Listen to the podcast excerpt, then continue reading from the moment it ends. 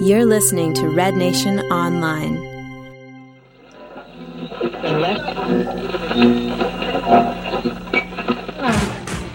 Hey, Eastside Stand Up listener. As always, we appreciate you downloading the podcast and want to ask you a quick favor. If you haven't already, we'd love it if you checked out rednationonline.ca, added us on Twitter at rednationonline, give us the thumbs up on Facebook, as well as iTunes. Any or all of those would be awesome. Thanks so much and enjoy another episode of Eastside Stand Up. Here goes Magee. Drives it off the wall.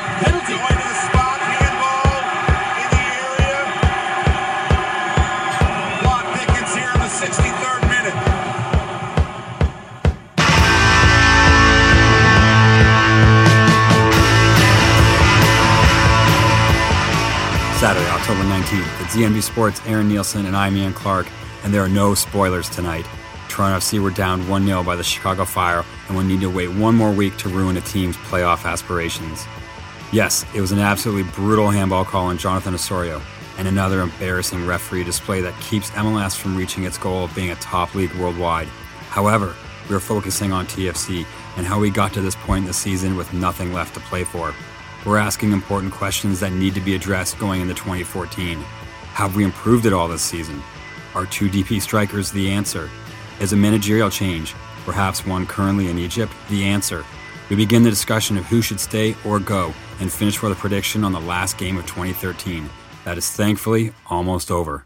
All in the next 45 minutes on Eastside Stand Up.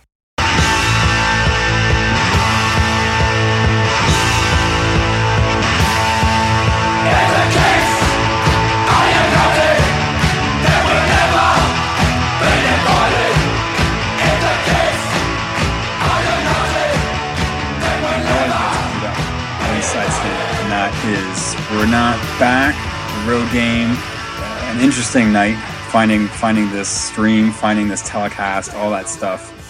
I guess this is the case where uh, when Toronto sees sitting pretty much at the bottom of the table, and uh, you want to go out and watch the game and uh, kind of play second fiddle to the Leafs and the UFC.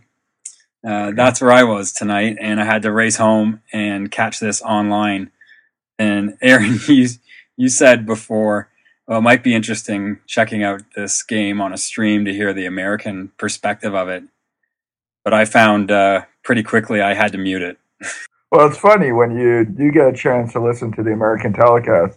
It does give, you know, there's always this criticism of the MLS being minor leagues, but well, I always get that the a lot of the American broadcasters seem very minor leagues, right? They start talking about, you know, 90 year old women who are watching the game on their deathbed tonight and stuff like that. So, um, but you know, you got to work your way up somewhere, and I think that's the main reason behind it. But Yeah, I found that uh, I had I had to put it on mute, and in the background, uh, my wife's watching Food TV, so I had Alton Brown and uh, Cutthroat Kitchen pretty Oh, much uh, commentating the game for me, and that was a little more entertaining, I have to say, than this the, the the duo out of Chicago.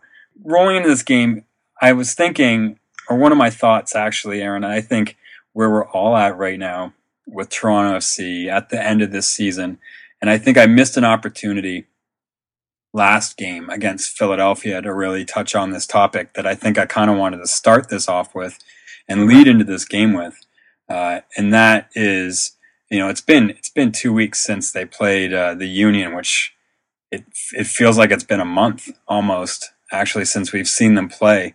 It was interesting, especially that fixture, because it kind of represented uh, the first time they played in Philadelphia, which was in April, and then the second time they played in Philadelphia, which is towards the end of the season at the end of October, and opens a bit of a discussion on how far has this team come through the 2013 season? What kind of progress have we seen, if anything? And of course, we see that the result was this time, after two times facing Philadelphia with a 1 1 draw, they end out of there with a 1 0 loss. And so the question I would say to you, Aaron, is has this team actually gotten any better through 2013? Well, I think that's a great question because I think it also relates to tonight's game. And it does show some of the um, major issues involved with the team. Um, I think player for player, there might be some improvements, you know, or more, I would say less probably improvements and more replacements. So, you know, you had a day before, now you have Caldwell, who are basically one for one kind of thing. Um, but yeah, no, I, I think that's a very good question. And I and I think you know when we're looking at this Chicago game, and of course looking at this this one 0 loss, there's going to be a lot of things that people are going to going to discuss. Uh, obviously, there was a you know a, a bit of a controversial call uh, that gave Chicago the win. Yeah, I disagree with that, but I, I don't. I would be surprised if how many people actually agree with that call. I mean, I have the rule right in front of me here, and it's I don't know how how any way you cut it, uh, that should have been called a penalty. And then of course there's you know in the midst of this playoff race with Chicago, New England, Philadelphia, and Montreal, sort of how Chicago gets in. And I think the overriding thing that I think we can discuss through this match, Aaron, is of course, you know, I don't think Chicago looks very good. Uh, you Sure. take you take Mike Magee out of the question, and they're I would say an average to below average team. But then when you put Toronto FC into the equation as well, obviously that's our main topic of discussion. And I still feel like there's a lot of questions. This was I wouldn't say this was a good performance from Toronto this evening. Yeah, I would agree with you. I thought that. Uh, well, I thought, to be honest with you, I've I've um, you know I've watched um, maybe about two thirds to three fourths of Toronto's games this year, and this was to me was a typical Toronto performance. Their they, their play is always incredibly static, and they play to their opponent. So I think if their opponent gives them opportunities or their opponent puts them under pressure, you see them excel better where if the opponent has um, concerns or has difficulties, then it, this ends up being a very slow game. Yeah, and I think that's I think that's something I was trying to touch on just before Aaron in terms of saying, you know, where has this team come through the season? And I think if we could have said that back in April. Uh, Sure. I don't think that's any different, and I think that's going to lead into uh, more of what we're going to talk about today, and that's of course uh, the the coaching. Has the coaching evolved through the season? You know, Nelsen Ryan Nelsen is a guy who, like a Jonathan Osorio or like a Joe Bendik or like a Doneil Henry, Mhm. uh, you know, is a rookie, so to speak, and you would expect growth over a campaign. Sure. And I think there's a question on whether or not we've seen that happen or not. Yes, yeah. Well, the, the other interesting thing is, and, and again, I haven't had a chance to watch many Chicago games, but this is a team who started the season, you know, uh, a bit better than Toronto, but almost as bad as Toronto. I think at one point there were five wins, five draws, and 11 losses, and actually turned around the season. And I think with today's win, they either came close to clinching a playoff or they need a draw in the final week of the season to gain a playoff. So it's interesting that although they're not a great team, um, they did find ways of improving throughout the season. Whereas you, as I agree with you, Toronto hasn't done that. You know, reality is is Toronto's probably record wise, Toronto's probably a worse team than it was the first few weeks of the season. Because what we have to remember with the first few weeks of the season is a lot of those games were a lot closer than the final results would say. They've lost a lot of games in the final minute. Um, and, uh, you know, so they could have had more points in those games. Where more recently, maybe the last two or three months outside of the game against DC, you know, I thought for today's game, even though they lost one nothing, even though the goal was controversial, I never really saw Toronto in the game. I thought they could have gotten a lucky goal with the rebound off the free kick, but other than that, they didn't really do a lot in today's game to show me that they're a, potentially a good team. It reminds me of uh, I think it was this past week. You know, we saw the the there was an article out there floating around about how Steve Caldwell has been such a you know a good influence for Toronto on the back line. Mhm. And amongst that, I saw on Twitter, I can't remember who it was, but they sort of tweeted the stats of Toronto's, you know, goals for and against or goal difference before he arrived and since. But the thing was, you know, when if you average that, if the games, like obviously Steve Caldwell's been here for more of the games in that first part of the season, Sure, but they actually aren't that different yeah, I would imagine that'd be the right? Like they're actually pretty close uh, in terms of that. So, I mean, that just touches on what you were saying that Toronto isn't this year, although they've been terrible in the standings. I mean, it hasn't been as painful as last year, where they were just awful in terms of you know losing games three 0 losing Mhm. games five 0 uh, You know they didn't go to New York Red Bulls and lose five nothing this year, but you still never really felt like they were out there and they were going to win a game. But if we roll into this game, Aaron, I think there's still tons to talk about because, of course, kind of even just staying on the theme of what we've been discussing about you know what this team is up to, what Ryan Nelsen is trying to do down this final stretch. You know, I'm looking at this starting lineup, and there's some pretty interesting things and some I think some discussion that we can have about the choices that he's made. And obviously, a guy that a lot of people were talking about today and through the week was Stefan Frei. Yeah. Stefan Frei is a you know a guy who I've really liked from the get go.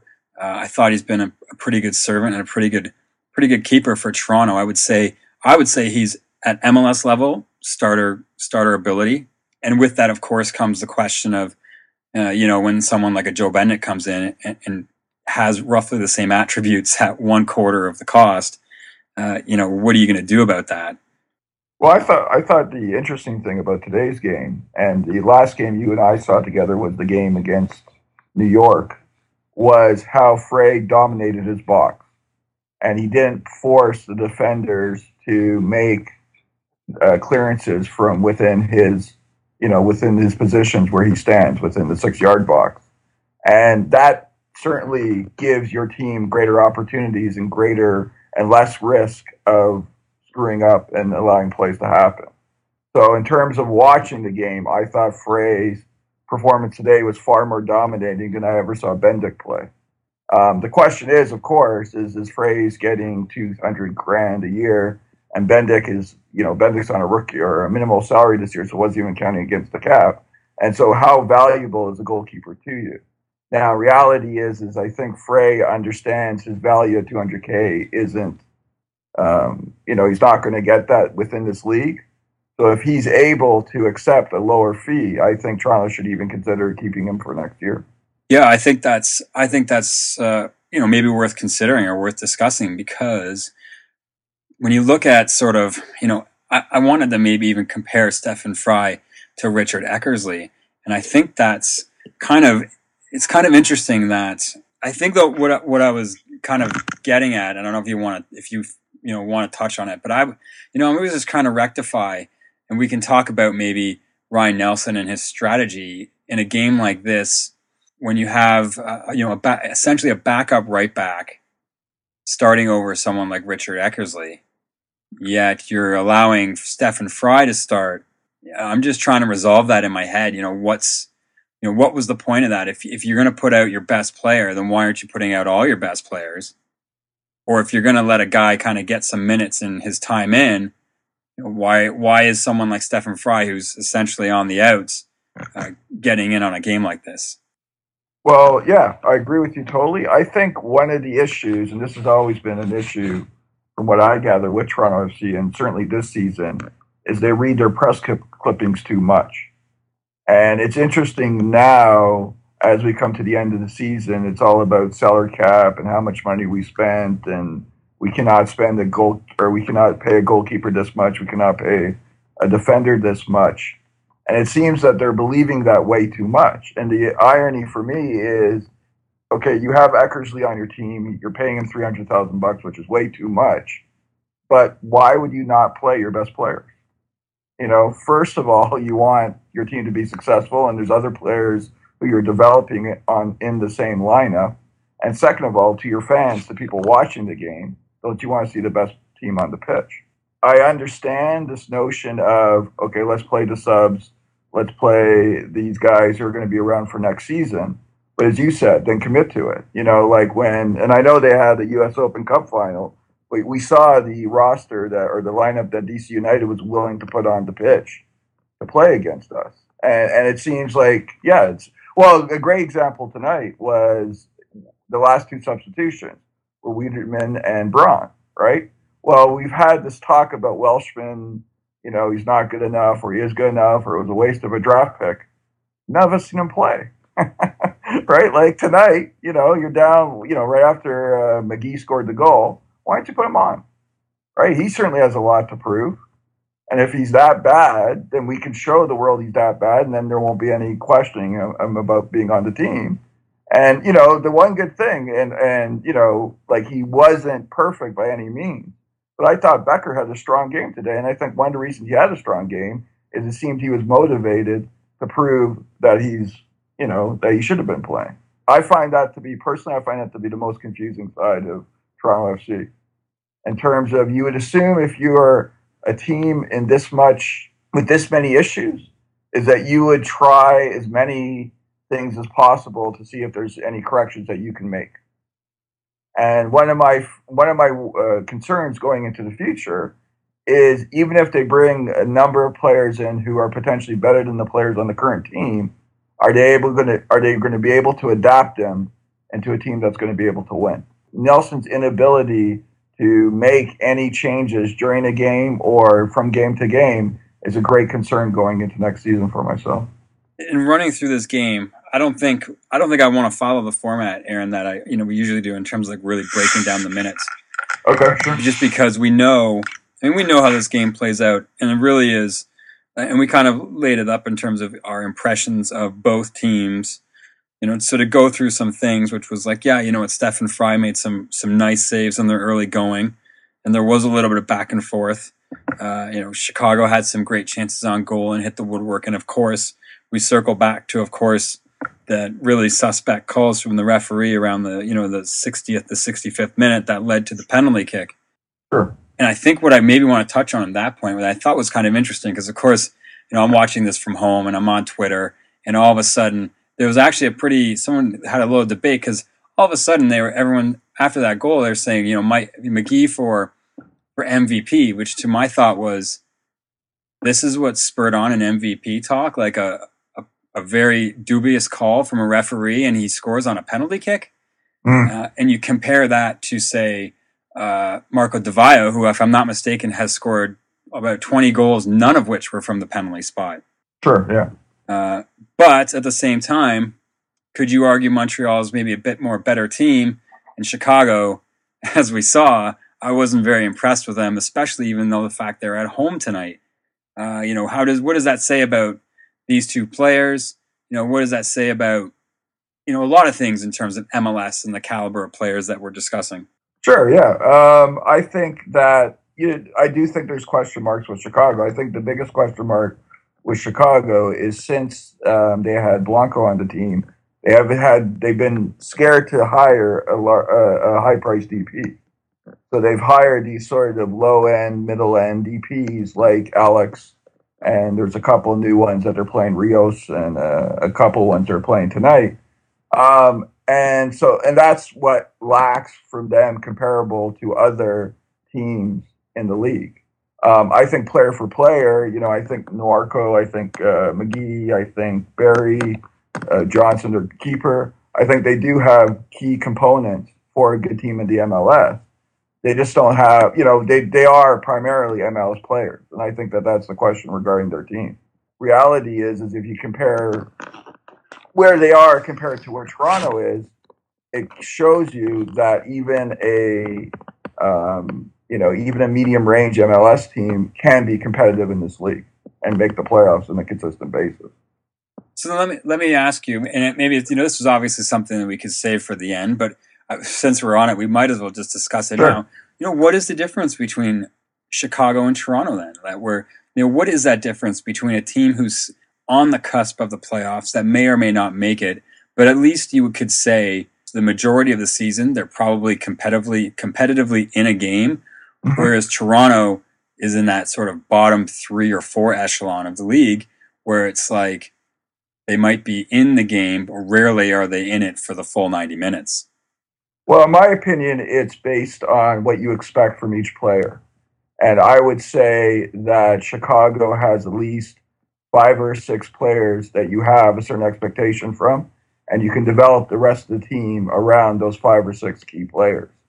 Um, I think the issue with Toronto is that there's a lack of consistency in, in each player. I think, um, you know, I think Caldwell has some decent consistency. I think uh, Dike has has proved that he might potentially have that sort of reliability. but the, the other players go in and out on a daily basis.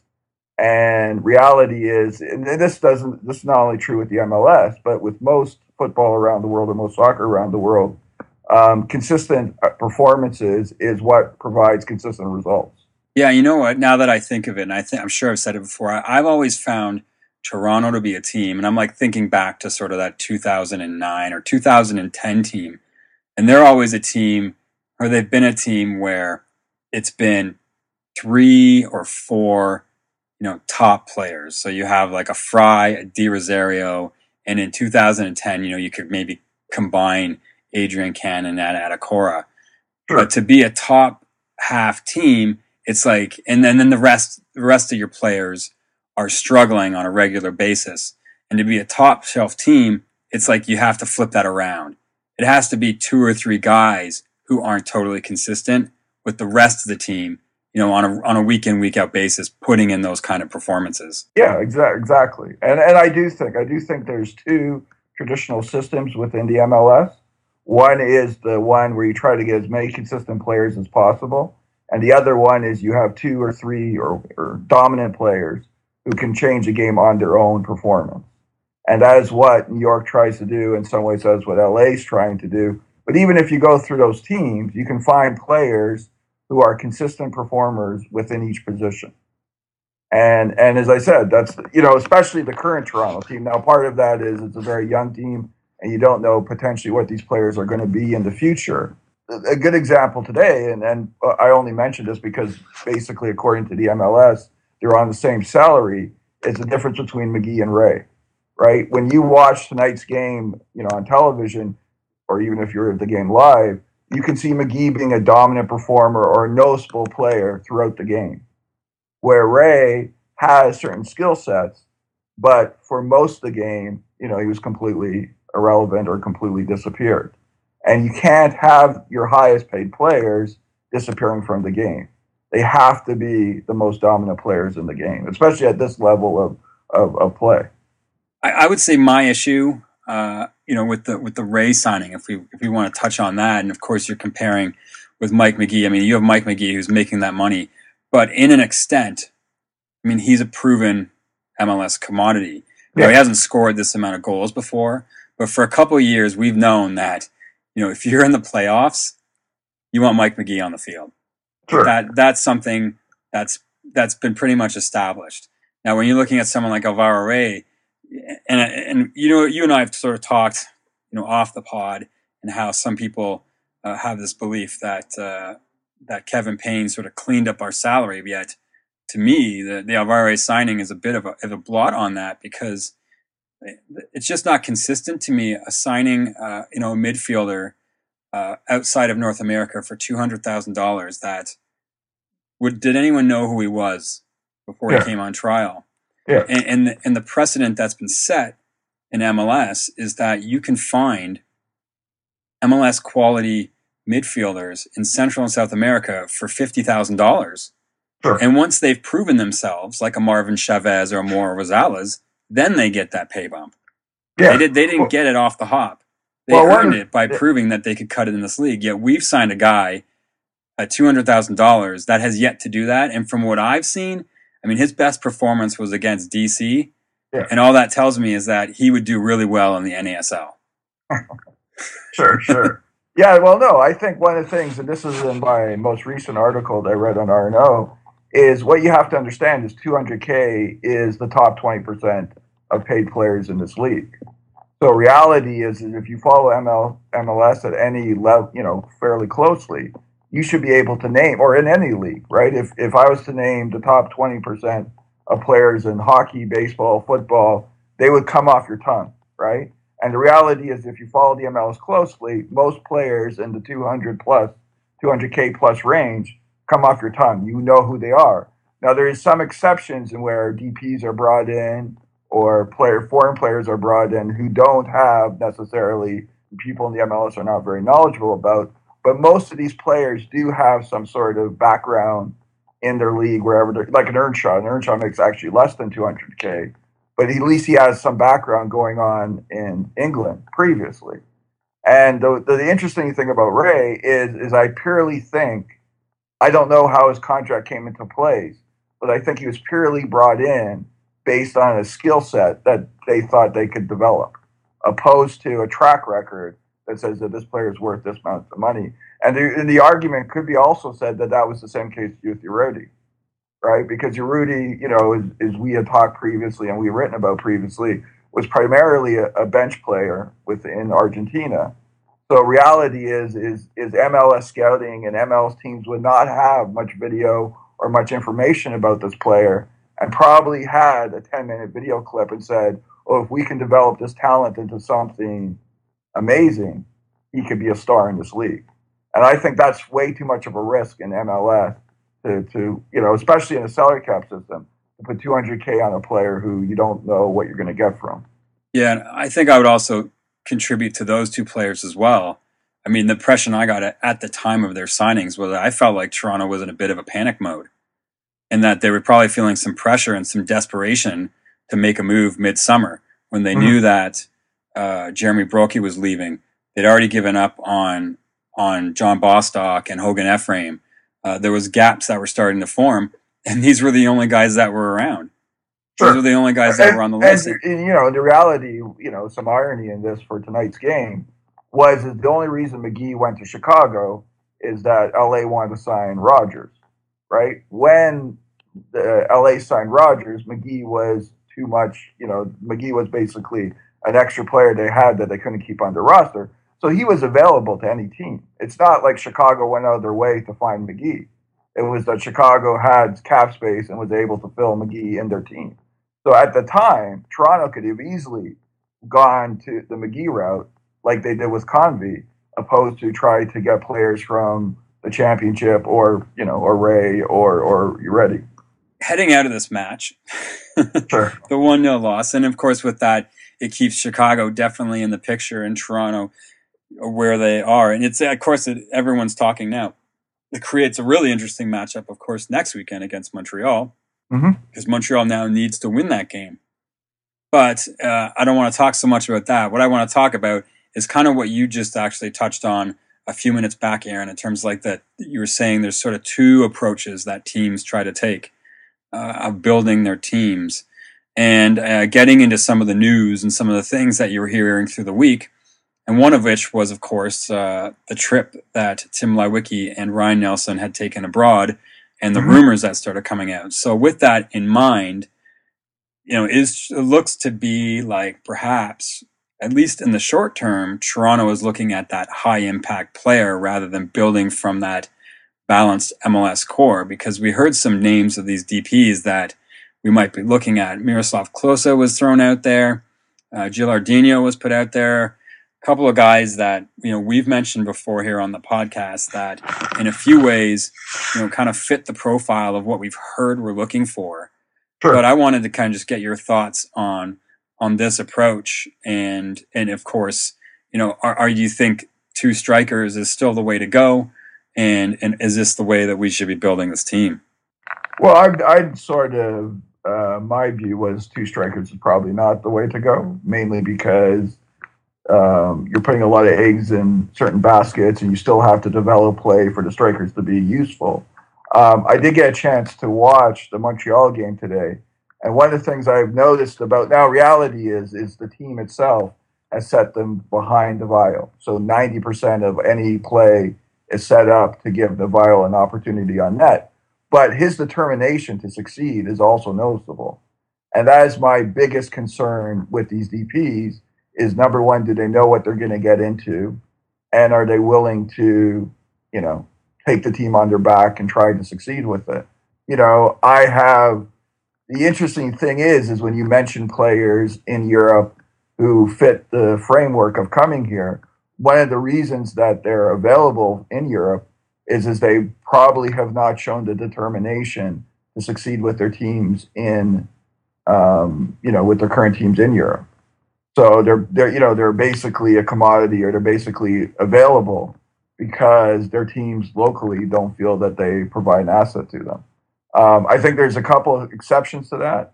Um, I know in the article that I wrote on RNO about potential DPs, I mentioned uh, Berbatov. Uh, reality is, is he would still be wanted in the EPL. So if if Toronto made a deal for him, they would certainly have to pay him, but he might be a player who would show, you know, it's, it's ironic me saying Berbatov show passion, but at least he'll be, uh, you know, he'll be a, a, a dominant player that a team can build themselves around. And that's the concern, right? You would have to, especially in a striker position, you'd have to bring in a player that the team itself can build itself around. Another interesting article, or an interesting, I guess, tidbits that were starting to float out there in this week that I thought was quite interesting. And it was something that we dropped out there, I guess, as soon as we saw this round of African qualifying uh, matchups. Mm-hmm. And as soon as I saw it, the, my eyes immediately went to Egypt Ghana.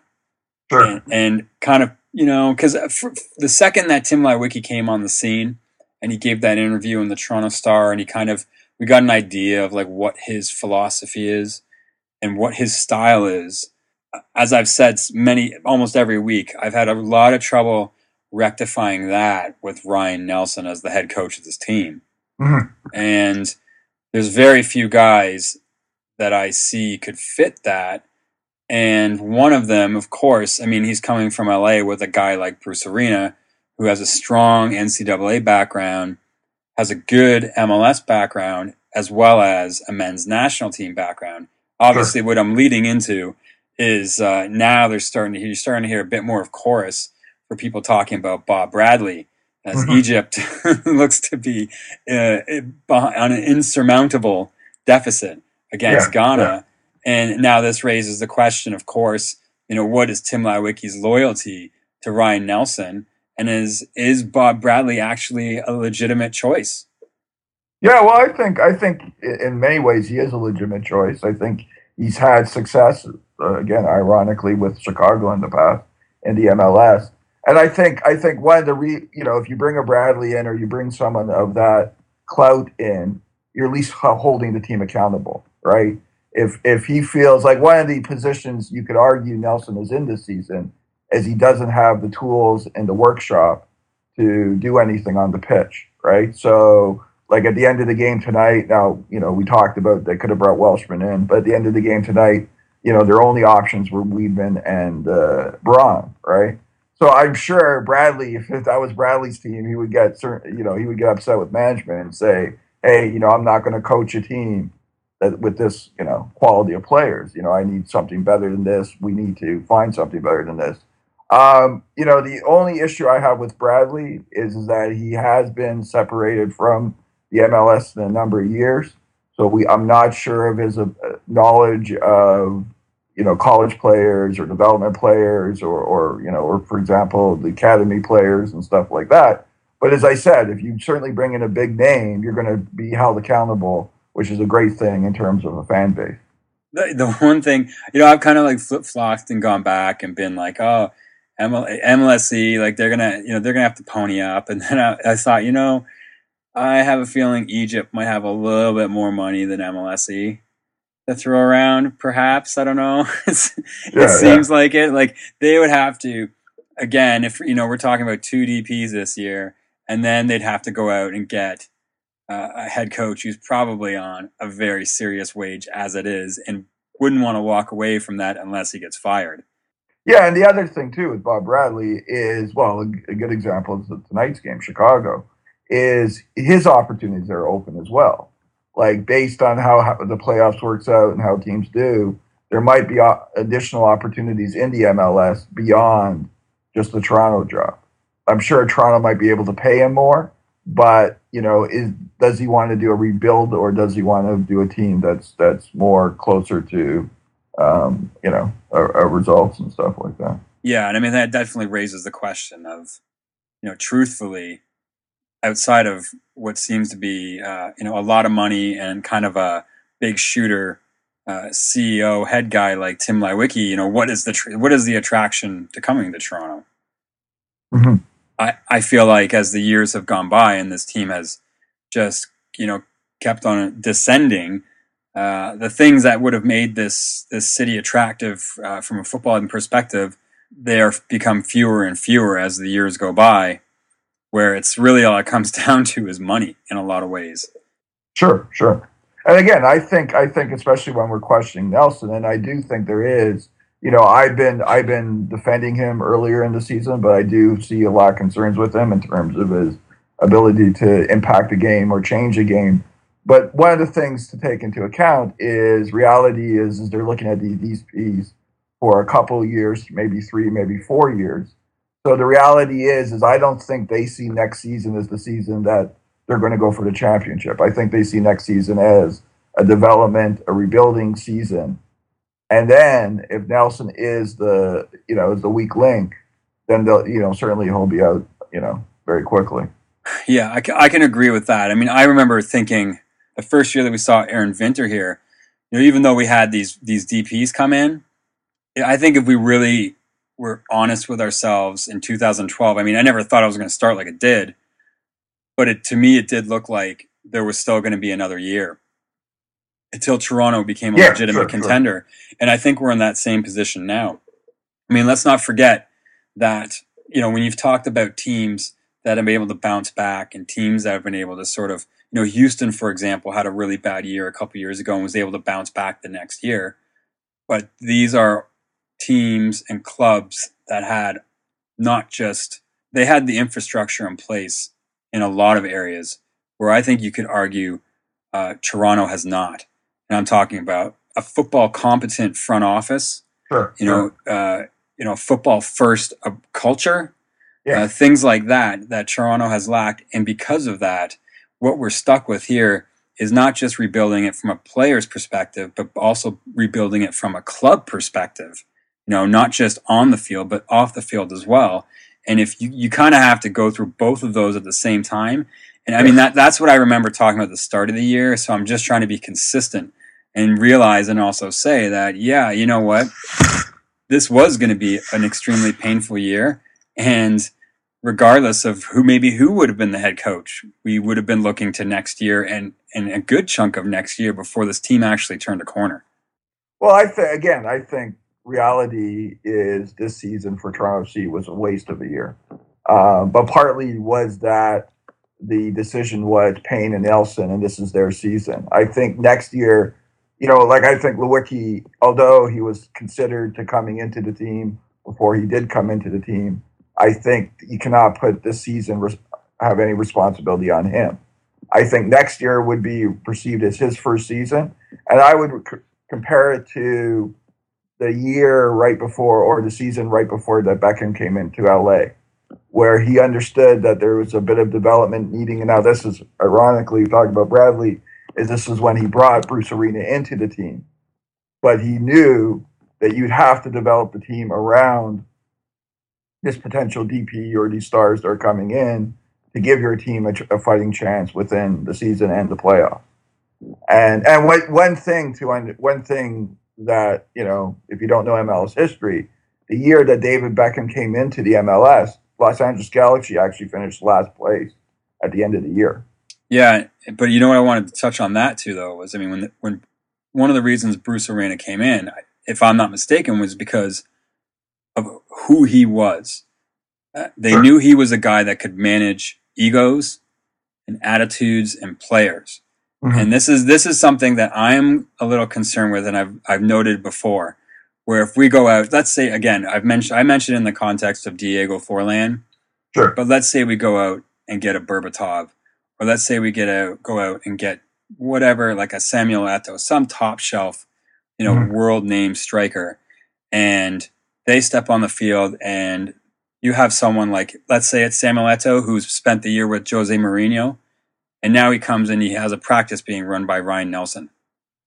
Sure, sure. Yeah, no, no. How is he? How is he? Or, or if he, or if Ryan Nelsen tears a strip off him, how is Sure. that going to go down?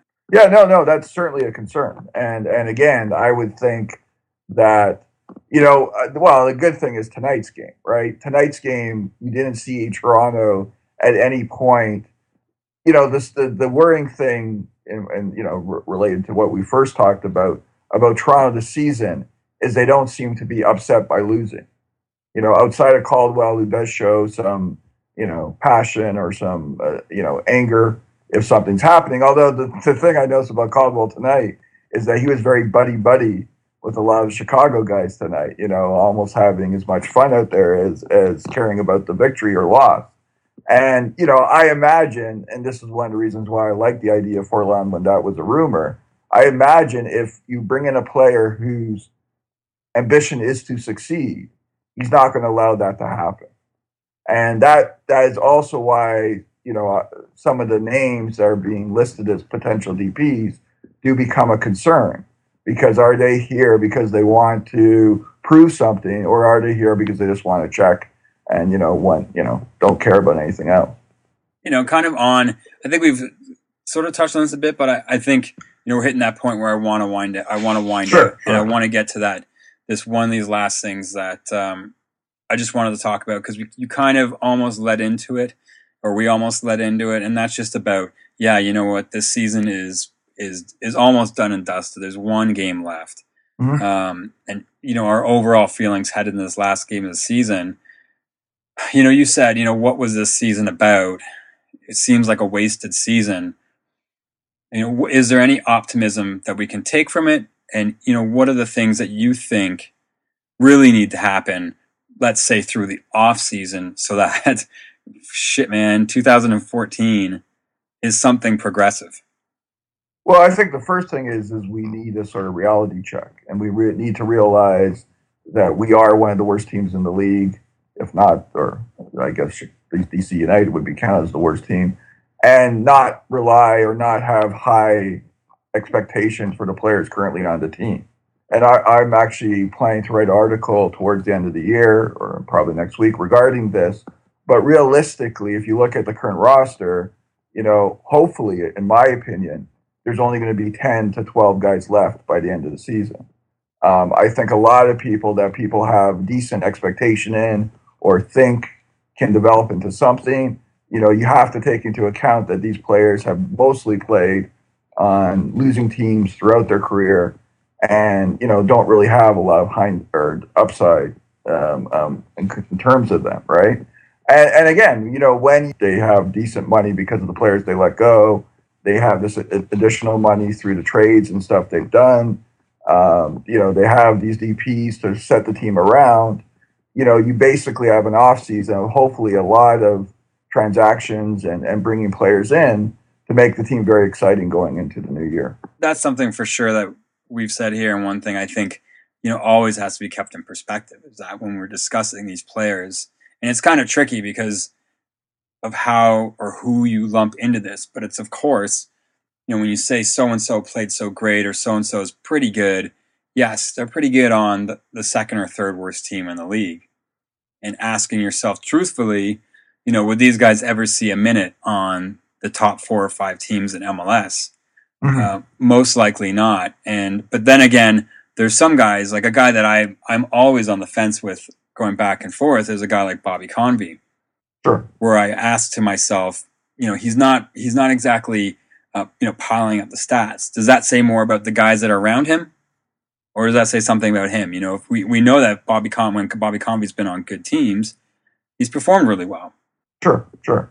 you know so where where does he fit into the whole whole thing and of course there's some guys you know you mentioned this too in terms of you know toronto starts to believe the hype of its own media uh, you know guys like a jonathan osorio who's had uh, statistically a very good season but i think if we're brutally honest you know he could definitely deal with a year uh, you know under the wing of, of a real seasoned veteran uh, midfielder attacking midfielder and if you know we hype this guy up too much, Yeah. um, I'm worried that he might become a lost asset. Well, yeah, and I, to be honest with you, in, in both contexts, and, and the Bobby Convey context, it relates to earlier in our conversation about what Chicago is. And I think what Chicago is, is a plenty of players at Bobby Convey's skill level.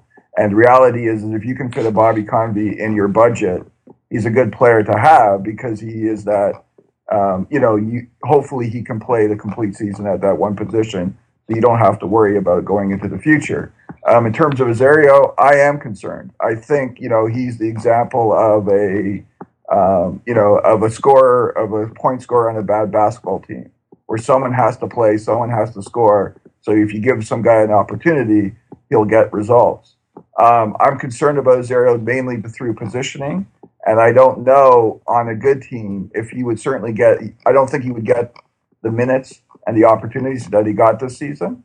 And the the worrying thing is, is if he plays next year, predominantly off the bench, scores one or two goals in the year, are people going to see him as a lost cause?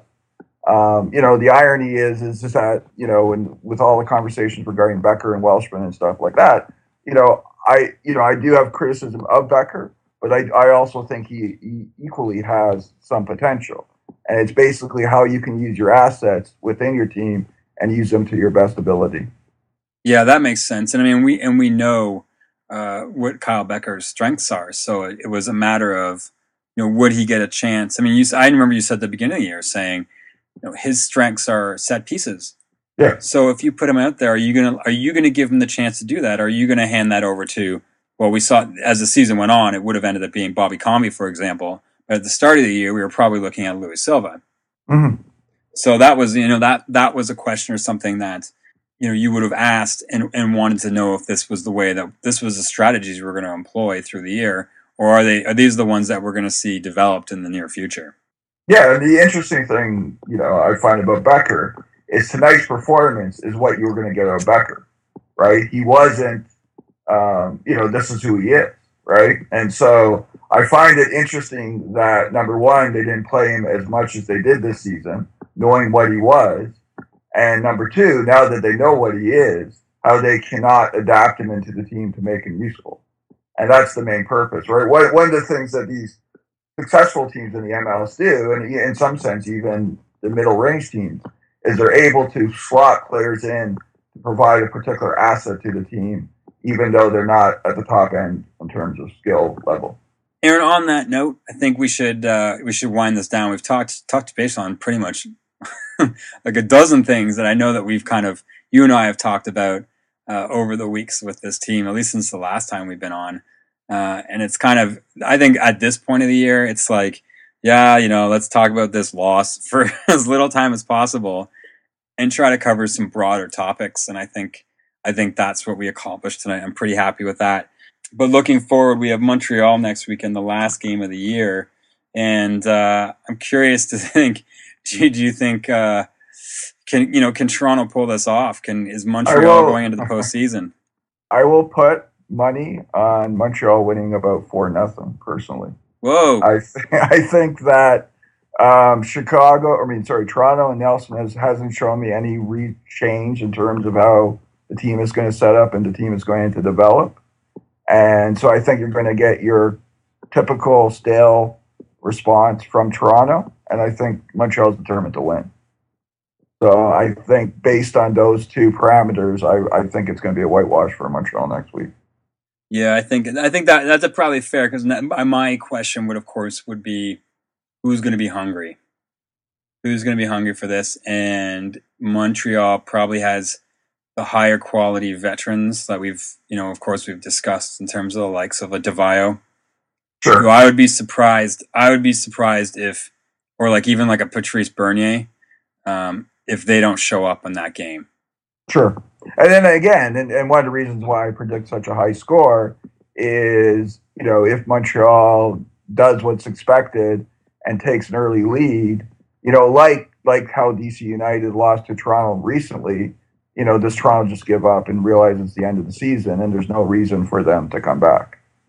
And and so again, you know, in terms of uh, which I do casually sometimes, in terms of a betting thing, you know, in a lot of ways, this is probably a sure game for Montreal.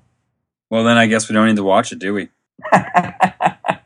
Thanks. I'll go do something else on Saturday. well, I think, anyways, that's a good way to, to wrap. It. I mean, there's, I think people are going to be at least excited and hopeful. I mean, Montreal is, of course, pretty much uh, our, our real, our real rival, and of course, this is what we, I guess, would consider uh, a derby match for Toronto FC. So regardless of what happens, it's going to be emotional. Well, the, and, the reality is the reality is if Toronto can pull out a victory or Toronto can show something, it will it will bring a lot of positives into the next season. Um, so you know, yeah, no, I think it'll be an exciting game, and and it's great, you know, as a Canadian soccer fan that we have this game in Canada next week, and then it means actually something. So you know, for that purpose, it's a good thing. All right. And on that note, we'll be back after that game. I got to figure out, I, I'm actually not going to be at the game. Total part time supporter, but I can't get out of it. I'm pretty disappointed because I know there's some guys that I've talked to that I would want to see at the game. I've heard some big things about what might be going on with tifos and whatnot. So I would say, you know, as, as depressing as the season's been, if you have an an inkling to go down to this game, I think you should uh, and get down there early because I think some interesting things will go on. It'll be worth being at that game. Usually, the last home games of the year for Toronto C, regardless of where they sit, have been pretty good games. You know, that at least uh, I will catch this. We'll be back next week for a podcast, and my plan is through the off season actually and through this fall is to probably Aaron. I'd love to talk to you again Sure. um, as we start hearing maybe more things about these DPs and whatnot, and speak to some different people uh, about how the season went down and things looking forward because we've made a lot of great, uh, you know, new contributors or meet met some great new people that uh, I find their opinions really interesting, uh, yours included. So, Aaron, thanks a lot eh, for No coming problem, on no tonight. problem. Sure, no problem. And uh, on that note, Aaron, you're at you're at ENB Sports on Twitter. Yes, that's correct. And if you do that, you'll see a link to his website and all that stuff. Uh, check him out. And of course, I'm at Clark RNO. Can catch me on Twitter as well as have your say at rednationonline.ca. Uh, thanks a lot for listening. Uh, we appreciate it a lot. And we'll catch you guys next week as the season ends. Thanks again for listening.